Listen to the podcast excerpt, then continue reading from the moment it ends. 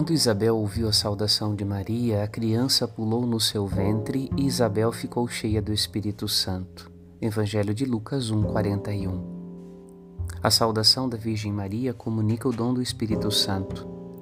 Nesta semana de preparação para o Natal, que sejamos visitados por Nossa Senhora e atentos à sua visita, possamos escutar a Mãe chamando-nos por nosso nome, como chamou Isabel.